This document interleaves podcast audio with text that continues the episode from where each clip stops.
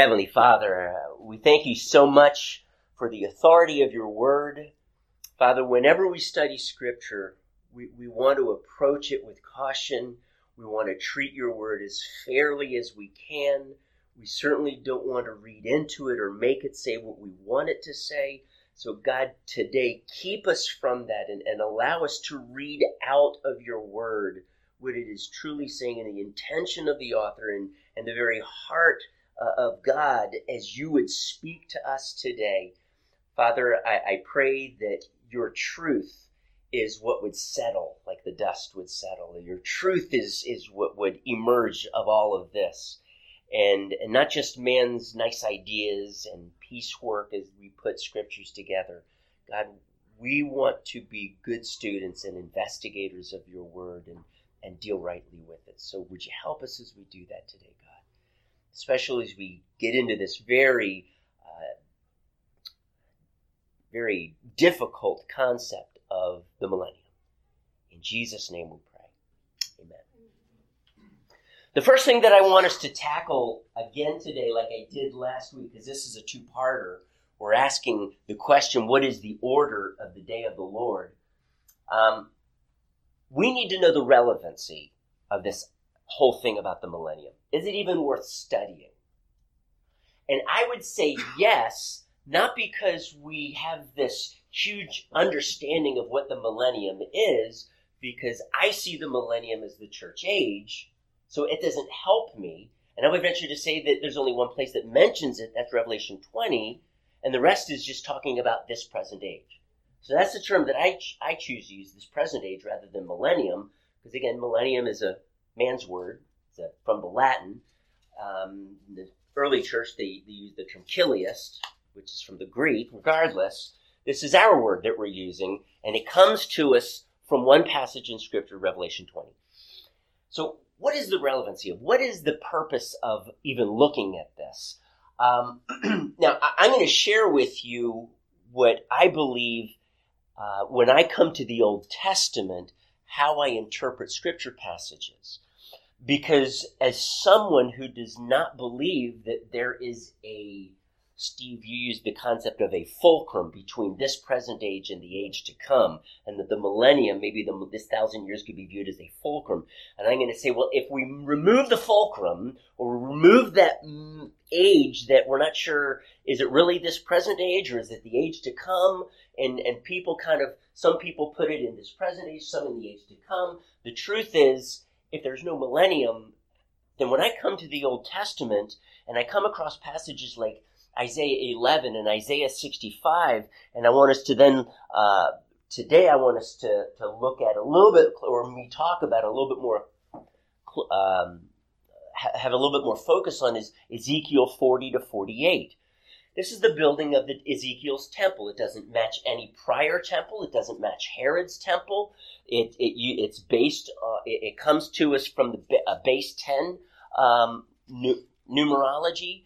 Um, it, it has this ideal dimensions to it, if you will. Okay, so it's the historic premillennialists generally do not interpret it as the dispensational premillennialists do. There are far more historic premillennialists that will admit there's no place in the Old Testament that talks about the millennium, and there's only one place in the New Testament that talks about the millennium, and that's Revelation 20. I say I agree with that. If we use this term millennium to refer to the thousand years. uh, because I believe the millennium is mentioned throughout the scripture because it the same as the church age, and the church age is. Okay. What that does then is it causes me, when I look at these passages that the dispensational premillennialists tell me refer to the millennium, I say, well, since the Bible, my perspective, does not teach the millennium, then that means the passage you're telling me that refers to the millennium either refers to this age or the age to come. When it talks about the, well, the phrase the lion lying down with the lamb, that's not a passage that's found anywhere in Scripture. It's really the wolf that lays down with the lamb or the wolf that feeds with the lamb. but that's found in Isaiah 11 and Isaiah 65. I would say that Isaiah 11 refers to the church age. Isaiah 65 refers to heaven itself. And 65 even tells me that it does. It talks about the new heavens and the new earth. Um, but that is a phrase that is a symbol of peace. And it's even used today when you see a lion. For some reason, I don't know how it came about, the lion lying down with the lamb. I don't know how that came to represent the millennium. It, it's not a, it's not in scripture, but you do understand the concept. It's really the wolf, all right? So, regardless, it, it, it conveys this idea of a golden age or of peace. And we experience it, understand, we experience salvation in part now. In heaven, we experience salvation in full. I experience God's uh, grace in part now in heaven i experience it in full i experience life in this resurrection life of jesus in me in part now but then in glory i will experience it in full and that's what we see constantly that we are we, this inheritance that we have is in part and in heaven it is in full. And so of course this idea of peace and and the reign of Christ that will spread throughout the earth is in part now. It will happen in full later. So Isaiah 11 speaks of it in part. In Isaiah 65 it speaks of it in whole. And so the symbols are the same okay? So but when I come to Isaiah excuse me Ezekiel 40 to 48 I am told by a dispensational premillennialist and, and this is the common view that that is the building of the temple in the millennium. Christ will set up his royal throne um, in Jerusalem. There will be a literal Jerusalem, and that the, the temple of God will be there that's laid out for us in Ezekiel 40 to 48. Same with the land and this river that flows from the temple into the Dead Sea. And we are told that that is a literal temple. That we're told it's a literal river. That the land is li- everything is literal. That's that is the common hermeneutic of the premillennialist, because they want to apply that then to Revelation 20, even though there are still parts of it that they do consider symbolic, what have you, in Revelation. So they they lean more towards a literal. I lean more towards a symbolic. So when we come to Ezekiel 40, and I'm told that it refers to the millennium, I say, but the Bible doesn't teach a millennium. What age then, this present age or the age to come, does this fit in? Now, I believe, and I don't have time to do this, but there are clues in Ezekiel 37 that tell us, and 36, that tell us that this temple that's going to be built is not a literal temple. And there are clues even within Isaiah, uh, excuse me, Ezekiel 47 that the river flows out that it, it, it is a beautiful picture of the flow of the Spirit in our day, in this present age. And there is therefore an invitation to us not to walk in the river ankle deep, knee deep, or waist deep, because the purpose of the river is that it carry us and it's it's the the symbolism is is so rich there when Ezekiel tries to cross the river and he says he couldn't cross it. It swept him off his feet, so he could he had to go back to the bank. When he gets back to the bank, what he sees is there is life everywhere. There are fruit trees that bear fruit. 12 months out of the year, everywhere the river goes, there is life. Well, before that point in the millennium, was there no life in Jerusalem? Was there no life a hundred thousand cubits or two thousand or three thousand cubits? The life doesn't begin until four thousand cubits um, away from the temple. So do you see? If this is literal, we have a problem with this idea that this river brings life only to those th- only 4,000 cubits beyond Jerusalem or the temple. But when you understand that the prophet is using this symbolically, it makes perfect sense. And it's an invitation to us to be in that portion of the river then that everywhere it goes, it brings life. We even sing a song with regard to that. The song's not about the millennium. I think the songwriter had it right. It is an invitation for us. That's where we want to be. not where it's just ankle deep or knee deep. Too many believers, and historically it's proven that when they camp out there, there is no life in the spirit. They've been changed, praise God, but there are no, there are very few miracles. There's very few moving of the spirit, the the uh, spiritual gifts, and so on. And so that is the focus, even in the New Testament, this life giving flow of the Spirit of God.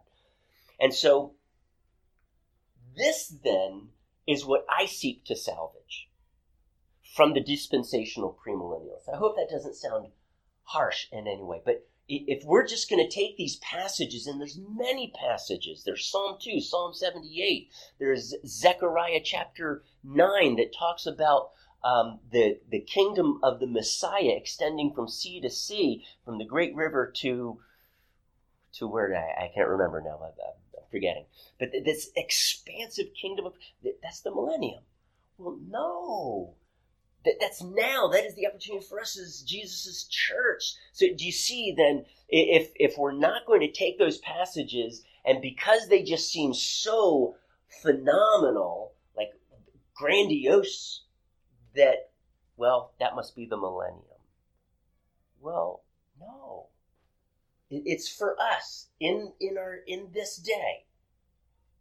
And so for me, I, that is the value of studying the millennium. It, it, it says, no, I'm not going to treat Ezekiel 40 to 48 literally. That wasn't Ezekiel's purpose. Uh, Ezekiel was a very symbolic uh, preacher, prophet, and 40 to 48 is, is very symbolic. It's not meant to be literal, okay? When you start interpreting it literal, you run across things like this river. You run across things like sacrifices, um, the reinstitution of bloody animal sacrifices in the millennium, because the dispensational premillennialists use the millennium's focus as the opportunity for the Jewish nation to rule as they were meant to rule. Um, I have a serious problem with bloody sacrifices being reinstituted anytime after Christ because we are clearly told in Hebrews 8 that they are obsolete. That means they're gone, they're over with, never to come back, they're obsolete. There's no need for them. They are a shadow of things to come. The reality, and Jesus even used this, the, the the New Testament writers even use this idea of fulfillment. The sacrifices were fulfilled in Christ. So the dispensational premillennialist says, well, they're only for a memorial, much like the Lord's Supper is. Well, I, I see a vast difference between bloody sacrifices and the Lord's Supper. Um, one is a memorial, bloody sacrifices, excuse me, the idea, I truly, truly believe that this reinstitution of bloody sacrifices so attacks and decimates the power of the gospel and the grace of our Lord Jesus Christ and the very focus and efficacy of the cross to reinstitute sacrifices is an affront and, and it's a shame to present as an option. It, it, it won't happen. It can't happen and Scripture, I think, makes this clear. But if we're going to interpret it literally, the dispensational premillennialists would say, yes, the, that temple, there will be bloody sacrifices, etc. Um, and so, what I'm going to do right now, just very quickly, the dispensational premillennial view, again, has been around for only about 150 years. The idea is that when Jesus came and began to preach the kingdom of God, he said, Repent, for the kingdom of God is at hand. He presented the kingdom and the gospel, believe in me. And the Jews, they tell us, rejected it. And because of that, Jesus withdrew the offer of the kingdom because the kingdom was supposed to be this golden age. That is the kingdom of God. They say that's what the kingdom of God is talked about in the Old Testament. That's what Jesus wanted to bring. But the Jews as a nation rejected it, so Jesus withdrew it. And he did not offer, he did not give them the kingdom as a result. And instead, then the kingdom which is going to be very Jewish in its nature, is going to be inaugurated between Jesus' first coming and the day of judgment. So this this view then focuses on this concept of the kingdom because the church age does not experience the kingdom of God.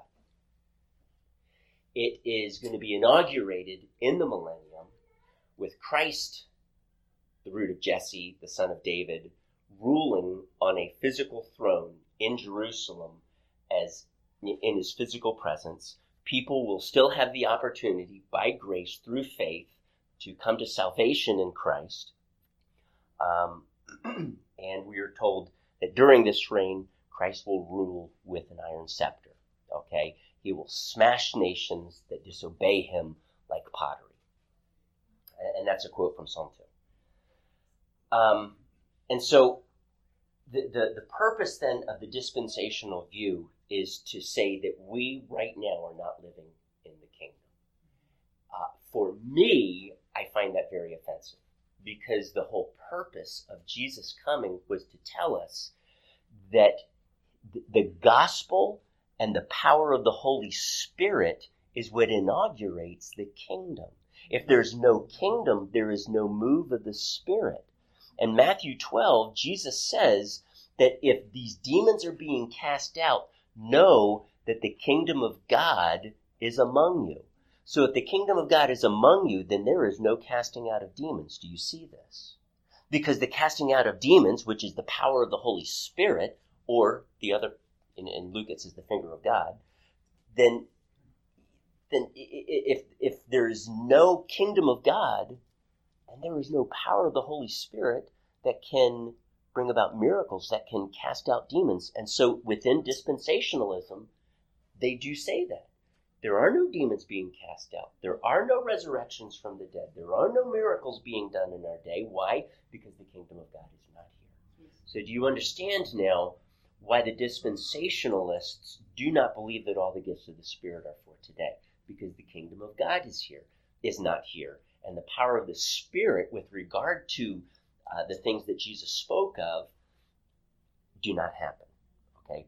Because the kingdom has been lifted and not offered to, to, the, to the world anymore. It's been reserved for the millennium. Okay, um, that's all that I want to say about dispensational premillennialism. I would venture to say, though, that many people who would look at their chart, their prophecy chart here, and say, "Yeah, I think I do, I do believe in a rapture. I do believe in a literal pre, uh, pre, pre, uh, millennium between Jesus' second coming and the judgment," but they would not believe that the kingdom is not today and which is the heart and soul of the dispensational theology. Okay. Questions? So yeah, Mike. That idea from that it's not for the kingdom of God. Good question. I would like to get into that. Jesus did say, "I'm not going to give you the kingdom. I'm going to give it to others." Which to me says that he is going. He's still going to bring the kingdom He's just not going to give it to the Jews. So the kingdom was taken from the Jews. Romans 11 tells us the Jews were grafted out of the vine. Now, but let's understand the early church was not just very Jewish, it was completely Jewish. The Jews did respond to the gospel. Not all of them, not the entire nation, but thousands did. And from there, then the gospel is moving in the power of the Spirit and everywhere it goes, it is bringing life, Ezekiel 47. Um, and, and, so I, we need to, we need to rescue, okay, I'm just going to say, we need to rescue this idea of the church age and the move of the Spirit of God from this dispensational view. This is the kingdom of God is not here. It is, and, and that's the thrust of the gospel. If there's no kingdom, church, there is no, there is no gospel. And dispensationalists don't believe that. They believe that the gospel is here. It's the gospel of the kingdom. That's what it's called. If you get rid of the if you get rid of the kingdom, you get rid of the gospel. And they have to go hand in glove. And so Jesus wasn't just offering the kingdom to them. Jesus was bringing the kingdom. The kingdom was already there. The kingdom of God is among you, he said. And so he didn't just give them the kingdom and then pull it back. It is here.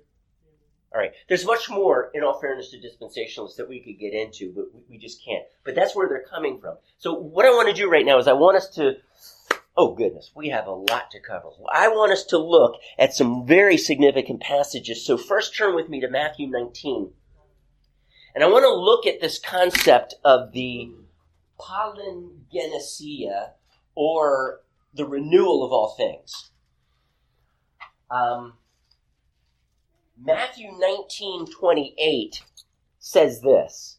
It says, Jesus said to them, I tell you the truth at the palingenesia, P-A-L-I-N-G-E-N-N-E-S-I-A, palingenesia, or I, am going to come back to that word.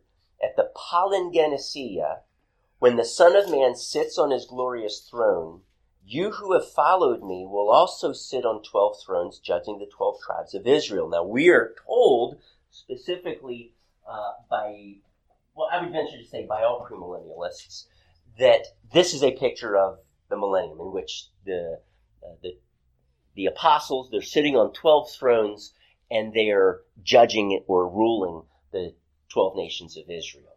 Okay?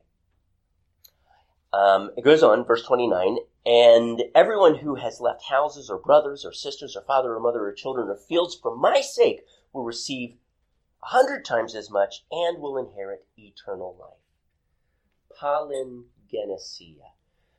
That literally means again beginning, or the beginning again. The beginning again. There's a there's a definite or a definite article. It's not just a re-beginning, but it is the re-beginning or beginning again.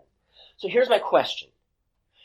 If you have in view the church age, the millennium, and the new heavens and the new earth, you personally, what you surmise of what those three ages bring to us and what happens in them, which one of them would you call the re-beginning, the re-genesis, going back to Genesis when there was no sin and no curse on the earth, and it is a it's it's it's a restart. would it be the church age? No, we, we, we do begin, we become new creatures, but this new creation, it's only in part. The millennium. It, it, would it be fair to, to say that the millennium is the going back to Genesis 1 and 2 before the fall, and there's no sin, there's no curse, and so no, there, there's no premillennialists that believe that. Um, they do believe that there's sin and there's a curse, that people still die. And my question then is then of all three of these, including the new heavens and the new earth, in which everything is made new, why would Jesus call the millennium the re-beginning? Wow, I mean, I mean, if there is a, a re-beginning, Jesus, it's it's going to be the new heavens and the new earth. And, and again, it's not a re-beginning; it is the re-beginning. Okay, so I'm going to suggest to you there are two ages this re-beginning is not the church age, even though there are some new beginnings, new creations. It is the new heavens and the new earth that is the re-beginning, the regenesis, or the beginning again. Okay? It's then in the new heavens and new earth in which the 12 apostles will be sitting on 12 thrones judging the 12 tribes of Israel. Look how verse 29 begins. What's the first word in that verse? At the re-beginning, Jesus will sit on his glorious throne. Verse 29, first word. And. Okay, so this is a connective word here. At the re-beginning, at the new heavens and the new earth, two things are going to happen. Jesus is going to sit on his glorious throne, and you're going to receive all of the rewards of everything that you gave up, including what? Look there. Eternal life. Is that really what's going to happen in the millennium? That is the perfect picture of what's going to happen in the new heavens and the new earth. not the millennium. So Jesus is referring, this concept of the palingenesia, this rebeginning, is a picture of the new heavens and the new earth when Jesus sits on his glorious throne for all eternity. Yes, on earth, but in which everything is made new. Let's turn now to Acts chapter. excuse me. Acts chapter 3, verse. Um, I, am going to limit this passage. If you want to read it in greater context, I welcome you to do that. But due to time, Acts. excuse me. Acts 3, verse 21.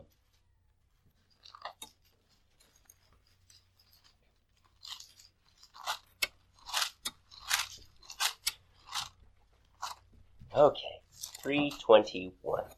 Peter is preaching to the Jews. Um, he's encouraging them to repent and turn to God for times of refreshing. Um, and then he says in verse 21, referring to Jesus, who was appointed for them, he says, He, Jesus, must, listen to this, he must remain in heaven until. Ooh, doesn't that just, just in when we're asking this concept of the millennium, doesn't that just, you just want to ask the, just figure out what is it that he's going to talk about next? Because this is the key, isn't it? Jesus is going to remain in heaven, and then when he comes back, he's, in, he's going to inaugurate the millennium? Or is there going to be a new heavens and the new earth? What, what does he say? He says he's going to remain in heaven until the time, so he's not talking about several times, but the time comes for God to restore everything. And that is a very literal way of translating the Greek here. Um, in Matthew 19 28, the word, the renewal of all things, of all things is supplied. Okay? And it's just, it's literally re-beginnings. But it's the re-beginnings, I think the renewal of all things is a fair translation. It's just that all things is not in the Greek. Here it is. All things is in the Greek. The restoration of all things. As he promised. So this is something that has been talked about in the Old Testament. As he promised long ago through the holy prophets. This word, and you can, if you want to be really, really brave and go to a theological seminary. Uh, you could go to my house or maybe some others who have this, but Gerhard Kittel uh, produced a phenomenal 10 volume work, and it's basically the theological Greek dictionary. And he doesn't look at all Greek words, but he looks at a vast number of Greek words, um, and he goes to in Greek when it was first used back with the Iliad and Homer and such in the 700s BC, marching all the way into the early church, how Greek words were used and how they evolved and their meanings and such. And it's just a phenomenal, phenomenal work. It took, my understanding, it took uh, a lot of his life. It didn't, he didn't just write it in a year. Okay, it was a process. Now, um, in this work, he looks at this word for restoration. Sometimes people use the, the idea of restitution, only because if you steal four cattle, restitution means you give the four cattle back. You don't give three, you give four. That's restitution, okay? um, this idea, this word restoration is used in several contexts, of course, um, but it means a restoration to the original. It doesn't mean a partial restoration. It's used to talk about planets that rotate through the sky and are restored back to its original location in the sky. Okay? So, this word for restoration, uh, it, the thrust of it is full and complete restoration. It's not partial. And, and that's really key here. Okay? I'm not just leaning on that because it suits my purposes. You can read Gerhard Kittel. You can read other Vines. I don't know how Vines treats it, but you, you can look at other dictionaries that will really get into the etymology of a Greek word. And I can promise you that they will talk about full restoration as opposed to partial restoration. Okay? what does that mean here? If there is a full restoration of all things, can we legitimately say that the millennium presents a full restoration? There's still sin, there's still death, the curse is not lifted until the new heavens and the new earth. Um, there are some things that are changed within the animal kingdom, uh, topography, the, the layout of the earth's land. Uh, there seems to be, again, this is the premillennialists' millennium. This is how they view it. There, there are going, there is going to be some restructuring, but by no means is it a full restoration. Okay.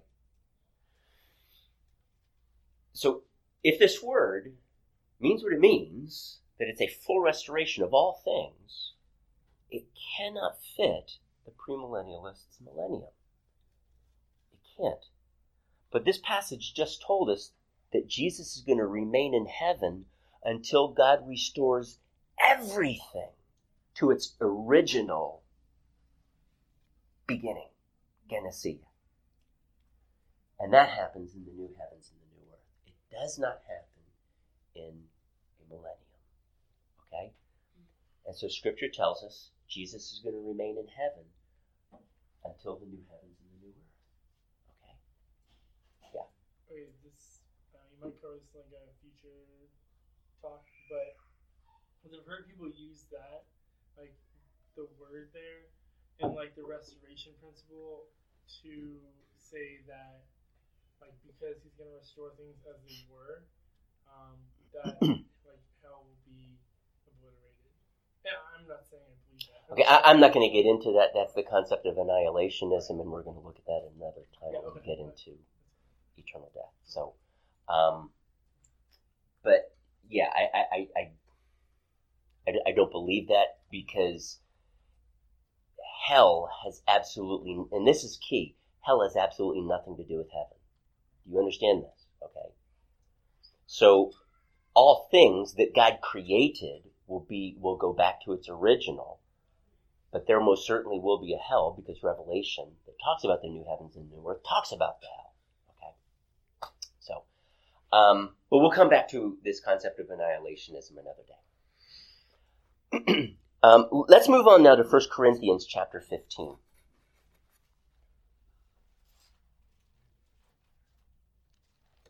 In 1 Corinthians 15, there are two passages that we're going to want to look at.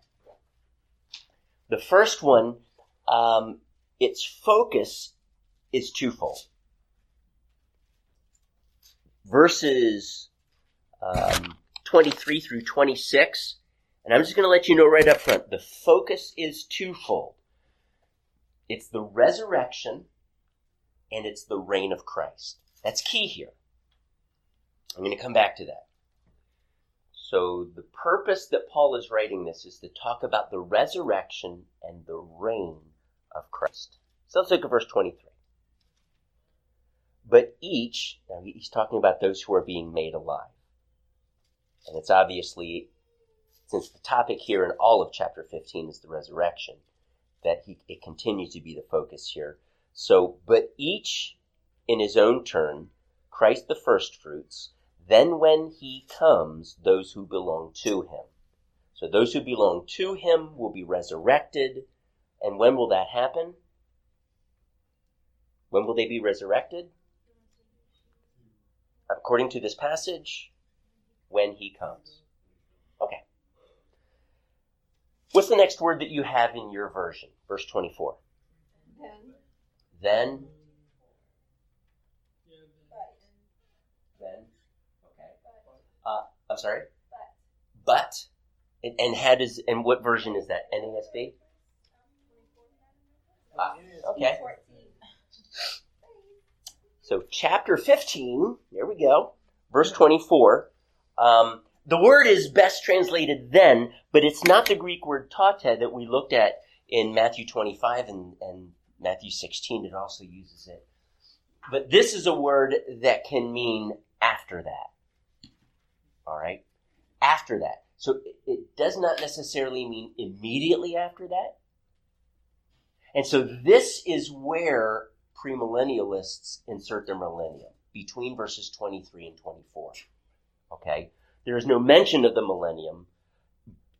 Paul's intention, they say, is to skip over the millennium, talk about the return of Christ and our resurrection, and then at the end of the age, he picks up with verse 24. It says, Then the end will come. The teleos, the, the end of the, the age will come.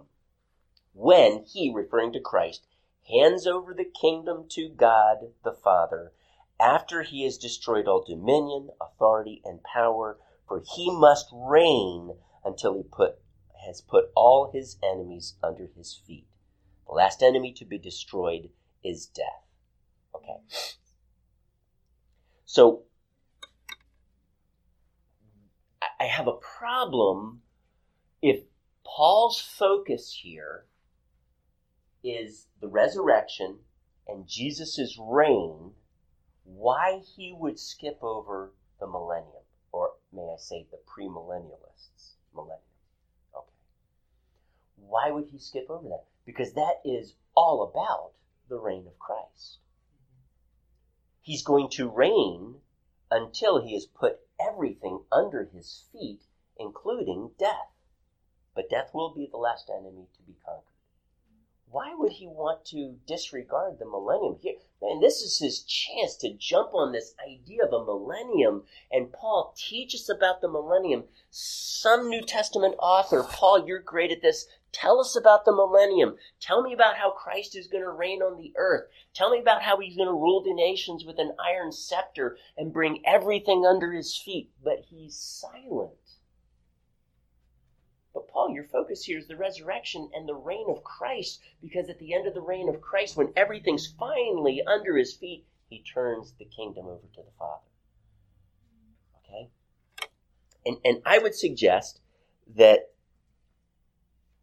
minimally, here's a great opportunity for Paul to talk to us about the millennium, and he doesn't say a word.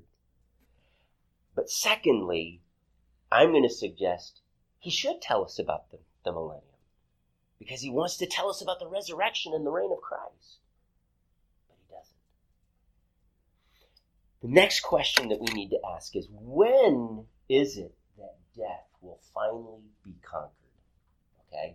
He doesn't answer that question here. He just says it will happen, then the end will come, and death will finally be made uh, his footstool. In other words, he will triumph over it. He answers that question a little bit later in the chapter. So let's go there if we if we can. um, starting with verse 51. Listen, I, I've read this to you before, but it says, Listen, I tell you a mystery. We will not all sleep and when he says we, I'm assuming he's including himself. We will not all sleep. The church of Jesus will not all sleep, but the church will all be changed. Now, in other words, when Jesus comes back, not everyone will have died. Jesus is going to come back and some of us are going to be alive. That, that's what's what he's saying. That is what 1 Thessalonians 4 told us already. Um, but we're not all going to die. We're not all going to fall asleep, but we will all be changed in a flash, in the twinkling of an eye, at the last trump. For the trump will sound, the dead will be raised imperishable, and we will be changed. For the perishable must clothe itself with the imperishable, and the mortal with immortality. Now look at verse 54. When the perishable has been clothed with the imperishable, and the mortal with immortality, then the saying that is written will come true death has been swallowed up in victory. So here's my question When will death finally become Jesus' footstool and as the conquering king be victorious over death and destroy it? And not just death, but the next verse talks about the sting of death, which is sin. So death and sin destroyed. When will that happen? Well, according to the context. Were, were you, No, I wasn't going to Oh. finish that. It's the Oh. end of the millennium. okay, don't. I want you to look at the oh. passage and answer that question. No, no, no. I want you to answer it, but I want you to answer it according to what the verse oh. tells us. Oh, okay. Yeah, but Okay, look at that verse. When and then. When the perishable has been clothed with the imperishable, and the mortal Okay, uh, just, um, pause right there. What does that describe? That was my question. The return. What does imperishable look like? Imperishable means that it can't perish, it can't rot, it can't decay, I know what it decay. It can't, oh, Is it like Jesus at the Transfiguration? Oh, we're going to get it get to that. I've talked about it a little bit, but we're going to get to it when we talk about the res. Did we talk about the resurrection yet? Okay, so when we're all A- anyway, it- For, forgive me, it just so the first part of 54 talks about the resurrection, the perishable being clothed with the imperishable. That's the resurrection. In essence, when the resurrection happens, then, then what? then death will be swallowed up in victory. Okay. So here is the order. And you can't get a, you can't sandwich a thousand years in here. Okay? Because he says, when this happens, then this will happen. He's not saying then a thousand years later. No. His whole purpose is this. When the resurrection happens, death will forever be defeated. Sin and the, the curse gone forever. Hallelujah. Who has done this? Jesus Christ our Lord. Okay? That's when death will be made a footstool. When will the end come? The, Jesus turn the kingdom over to the Father. That's going to happen when death is finally his footstool and is conquered. When will that happen? At the resurrection. Now, I'm open to other ways of interpreting this, but this seems pretty kind of cut right here. When the resurrection happens, then death is destroyed. So let's, let's go back here. Okay, when the resurrection happens, according to this view, a thousand years later, that's when death is destroyed in the new heavens and the new earth. And, and the, if you hold to a premillennial view, you have to be able to insert a thousand years before the word then. I mean, I mean chronologically speaking.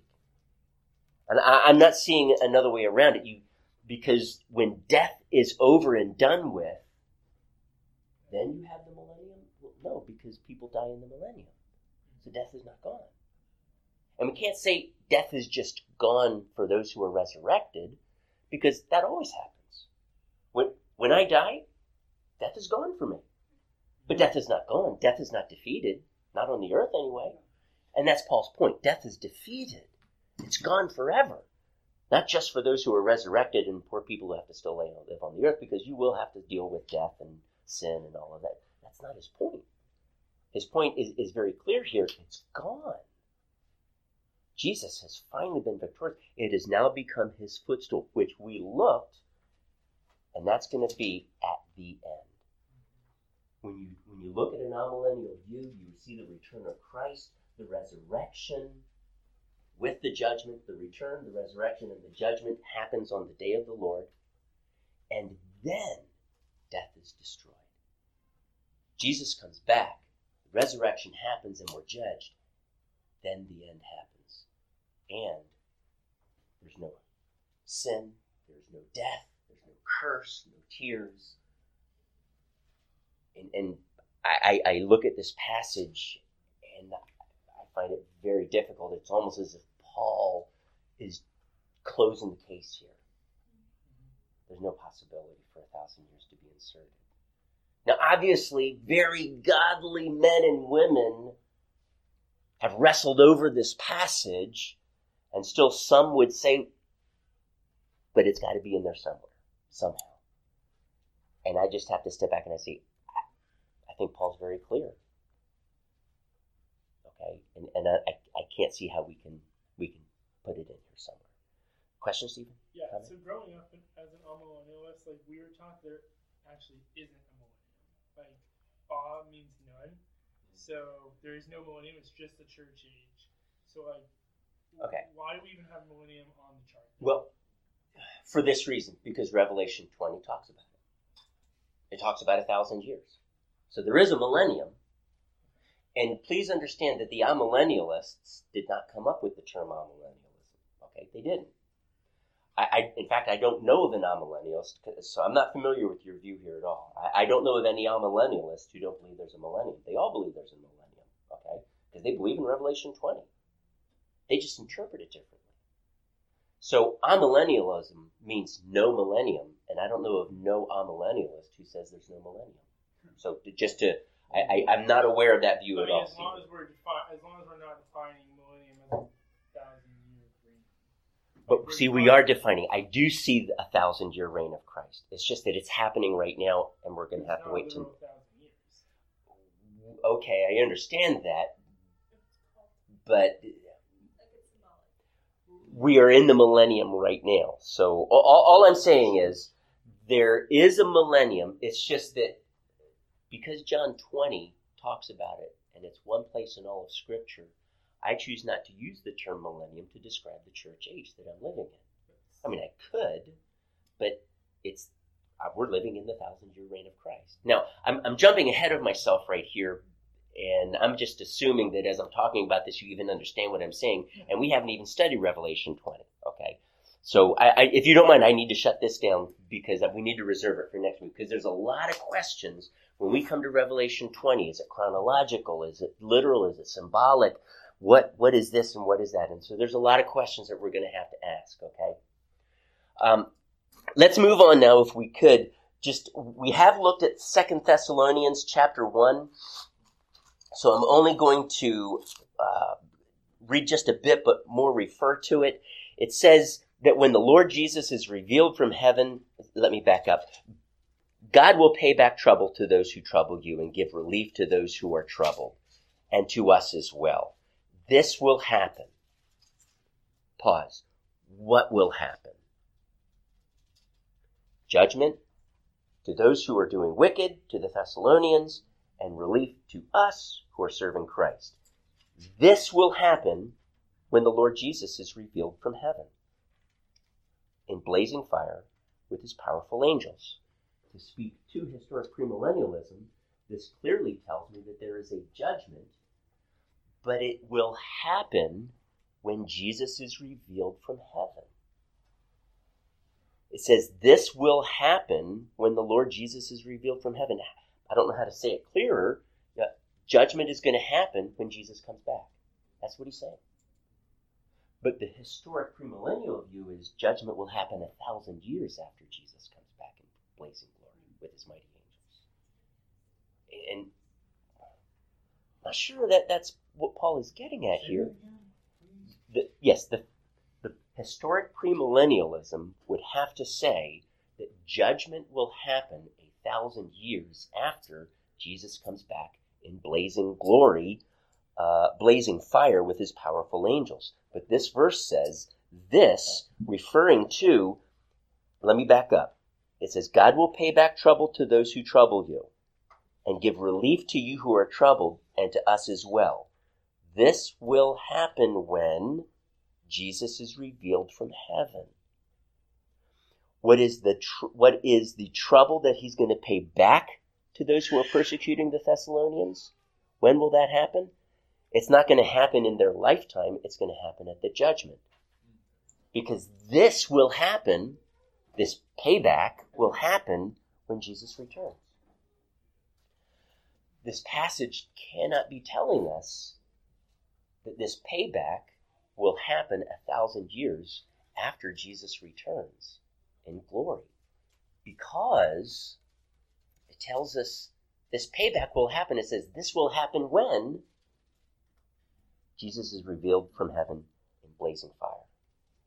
It says he will punish those who do not know God and do not obey the gospel of our Lord Jesus Christ. They will be punished with everlasting destruction and shut out from the presence of the Lord and from the majesty of his power on the day he comes to be glorified.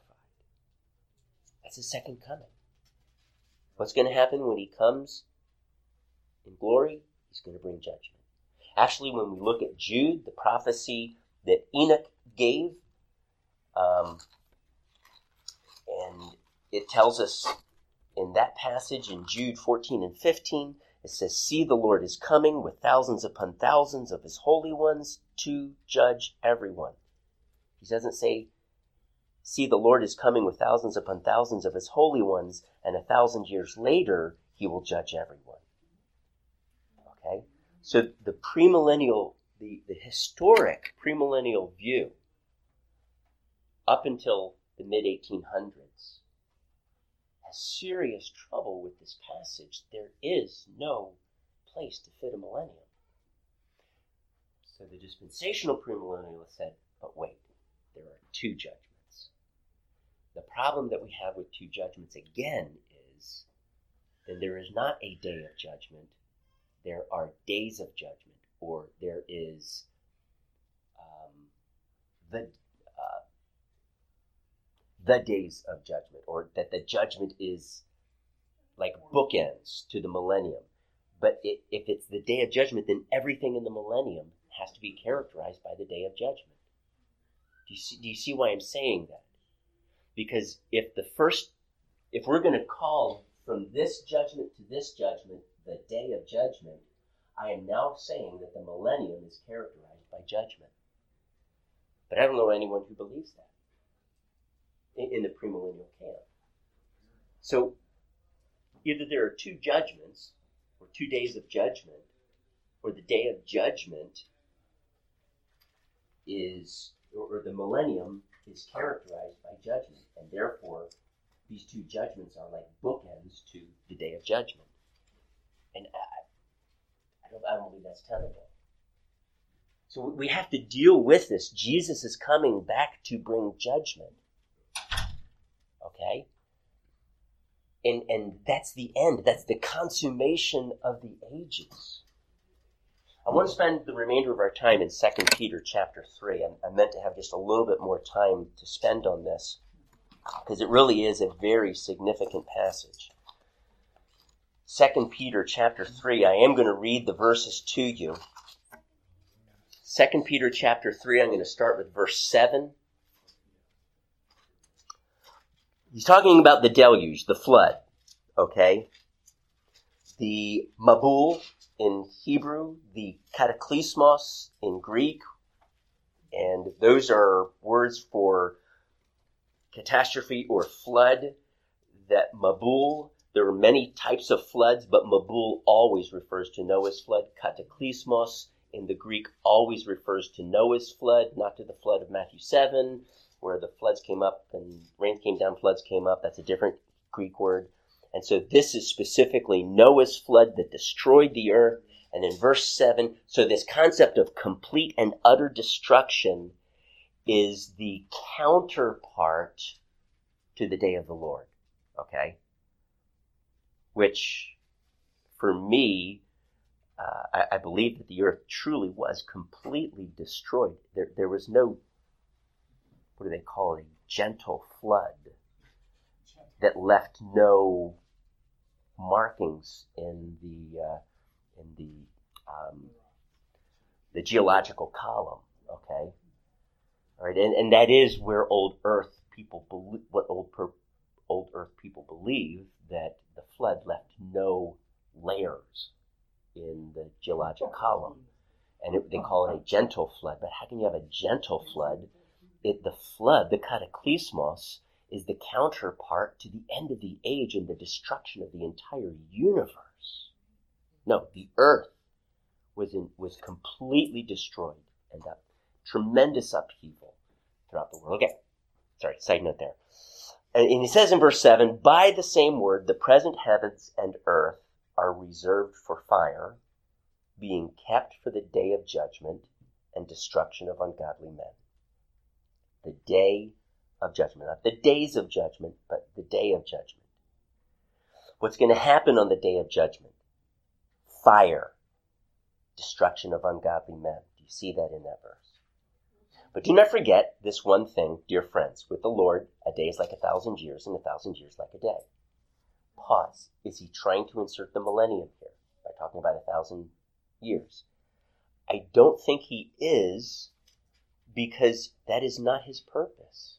His purpose is God's patience. People are saying, "Where's? The, I thought Jesus was coming back. I thought Jesus was coming back." That is the context here. I didn't read it. If you go back to verse three and on, people are saying, "You know, where's the context? Where, where's Jesus coming back?" I mean, he, in essence, he's not coming back. He's not going to keep his word. And Peter's point is, Jesus or God's patience, he's waiting, means salvation. We see that in verse 15, is it? Yeah, bear in mind that our Lord's patience means salvation.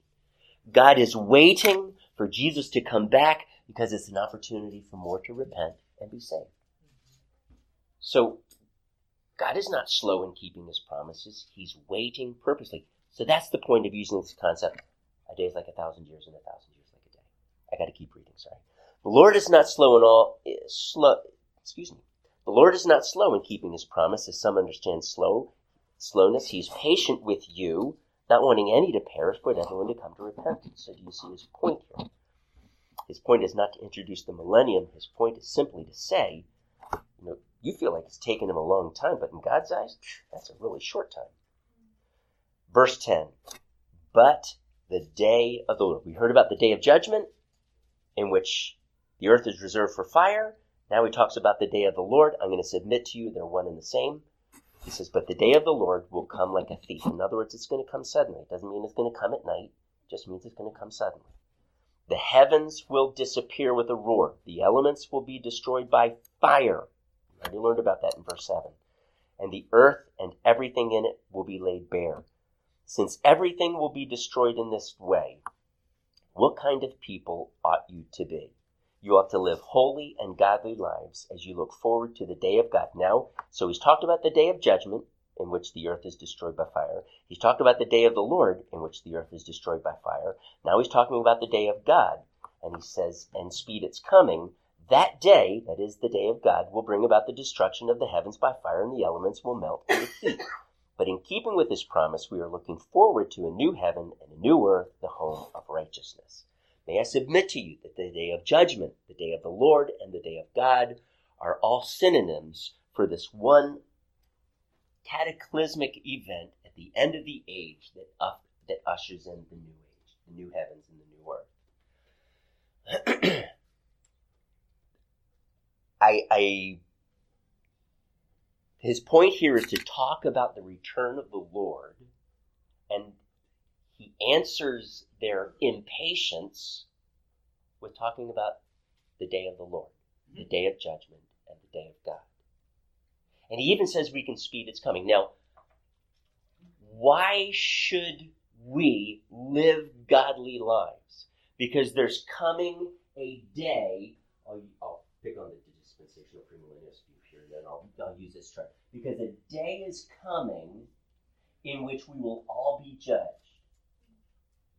But when Jesus comes back, his parousia, his second coming, which is the focus of this chapter, he's, he's answering the skeptic's question why is Jesus taking so long? He is saying a day is coming in which God will destroy the earth. It's called the day of the Lord. Second Thessalonians chapter 2 included the return of Christ and us being gathered up to him in this concept of the day of the Lord. All right? So we have to then say from this point of the return of Christ all the way until the judgment, this is called the day of the Lord, the day of judgment, and the day of God. Okay? What does he say, though? That he says that we can actually speed this day, we can speed it up by living godly lives. What is the context here? Why is Jesus taking so long? How do you answer that? Why? What's Peter's answer? Why is Jesus taking so long? Because he's patient with us. 'Cause So, what's his goal? so that He wants to get all of us. He wants to get more people saved, okay? Mm-hmm. So, I am called to live a godly life, and by living a godly life, which will mean reflecting Christ and making disciples, I am actually speeding the day of the Lord. I'm not, I am bringing it closer. Why? Because I am living out Christ, and therefore I am winning more to Christ, which is the goal of Jesus, excuse, uh, of the Father holding off on the Son coming. I want more to get saved. But you know what? You can speed this process up if you just fit into my program here and live a godly life so that people look at you and say, man, that's what I want. For you to tell people about Jesus so that they can get saved. That's the whole peep, that's the whole purpose of God holding off on sending his son. So here's my question then. See, this is what this is the mindset of Peter, and, and, and I'm going to encourage you, if you don't believe me, then read through and study this passage and see if it's not so. So going back to this, the parousia. I am told that I can speed the day of the Lord in which God brings his judgment and the new heavens and the new earth. I can speed that day coming by living a godly life, and I am assuming telling people about Jesus. How, if there is a millennium of 1,000 years, I can't say that I'm going to speed the judgment. I might be able to speed the return of the Lord. I might be able to speed the coming of the millennium, but I can't speed the judgment and the new heavens and the new earth by living a right life and evangelizing. Not according to this view. Because there's a thousand years. Peter would tell me you can speed the millennium coming, you can speed this golden age coming if you live a godly life, but you can't speed the judgment and the destruction of all things and the coming of the new heavens and the new earth because you're going to have to wait a thousand years. Okay? And so there is no mention of a thousand year reign in here. The whole focus of the day of the Lord is this. And I want you to write this down. There are seven things. This is called the order of the day of the Lord. That's under the millennium, letter D. Number two, the order of the day of the Lord. Now that we've looked at all of these passages, I'm going to give you the order. The parousia, Christ's second coming. That's number one. Number two, Christians being gathered to Jesus. Us being gathered to him. Those are these two things are the very things that start off Second Thessalonians chapter two. Okay. The parousia, the return of the Lord, the coming of the Lord. Number one, the parousia, the return of the Lord. Number two, Christians being gathered to Jesus. Number three, the final battle and the destruction of the man of lawlessness. Again, this is the order that Second Thessalonians 2 gives us. So the final battle, Armageddon, whatever you want to call it, the destruction of the man of lawlessness, which is the focus of Second Thessalonians chapter 2. When Jesus comes back, he will destroy the man of lawlessness with the breath of his mouth, it says. Number four, the resurrection. Number five, the judgment.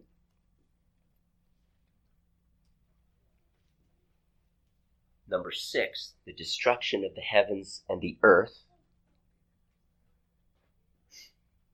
Number six, the destruction of the heavens and the earth. And number seven, new heavens and new earth.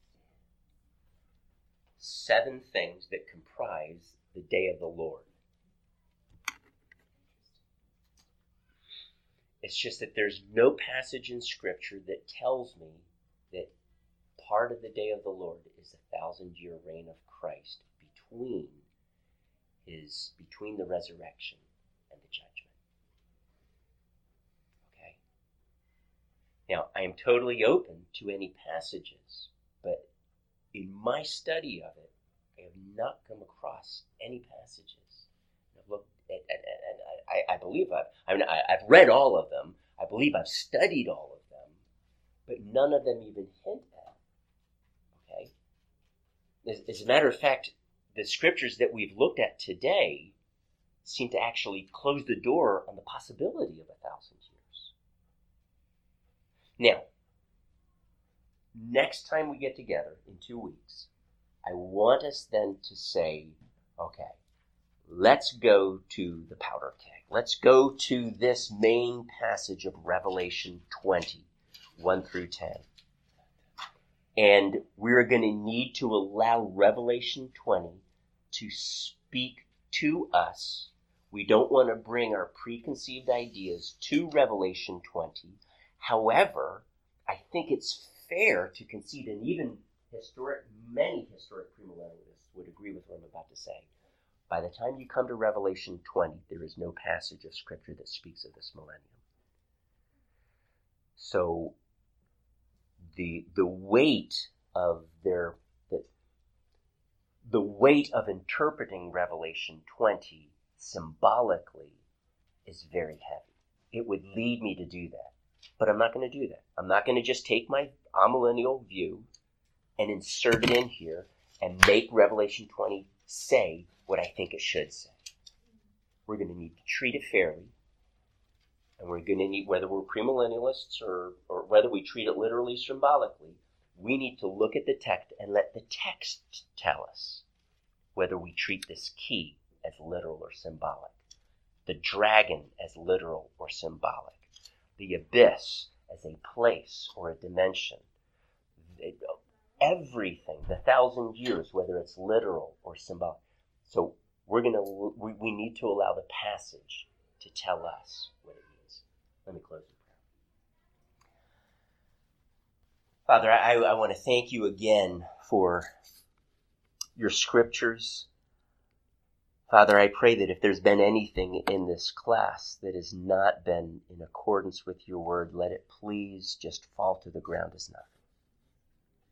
And I ask you, Lord, what is of you, let it remain. And let that be the seed that falls on our hearts and grows. And I pray, Father, that it would produce fruit. Lord, we know that there is an end of this age coming in which everything will be destroyed and be renewed. Father, what manner of people ought we to be? How holy should we live in this day? May we live such God honoring, Christ centered, passion for your kingdom focused people that we would actually speed the day of God in its arrival. What an awesome day that would be. We look so forward to it, God, and dwelling in that home of righteousness. So, Lord, let these words today be words of encouragement to us as we look forward to that day in which you begin again and make all things new. In Jesus' name.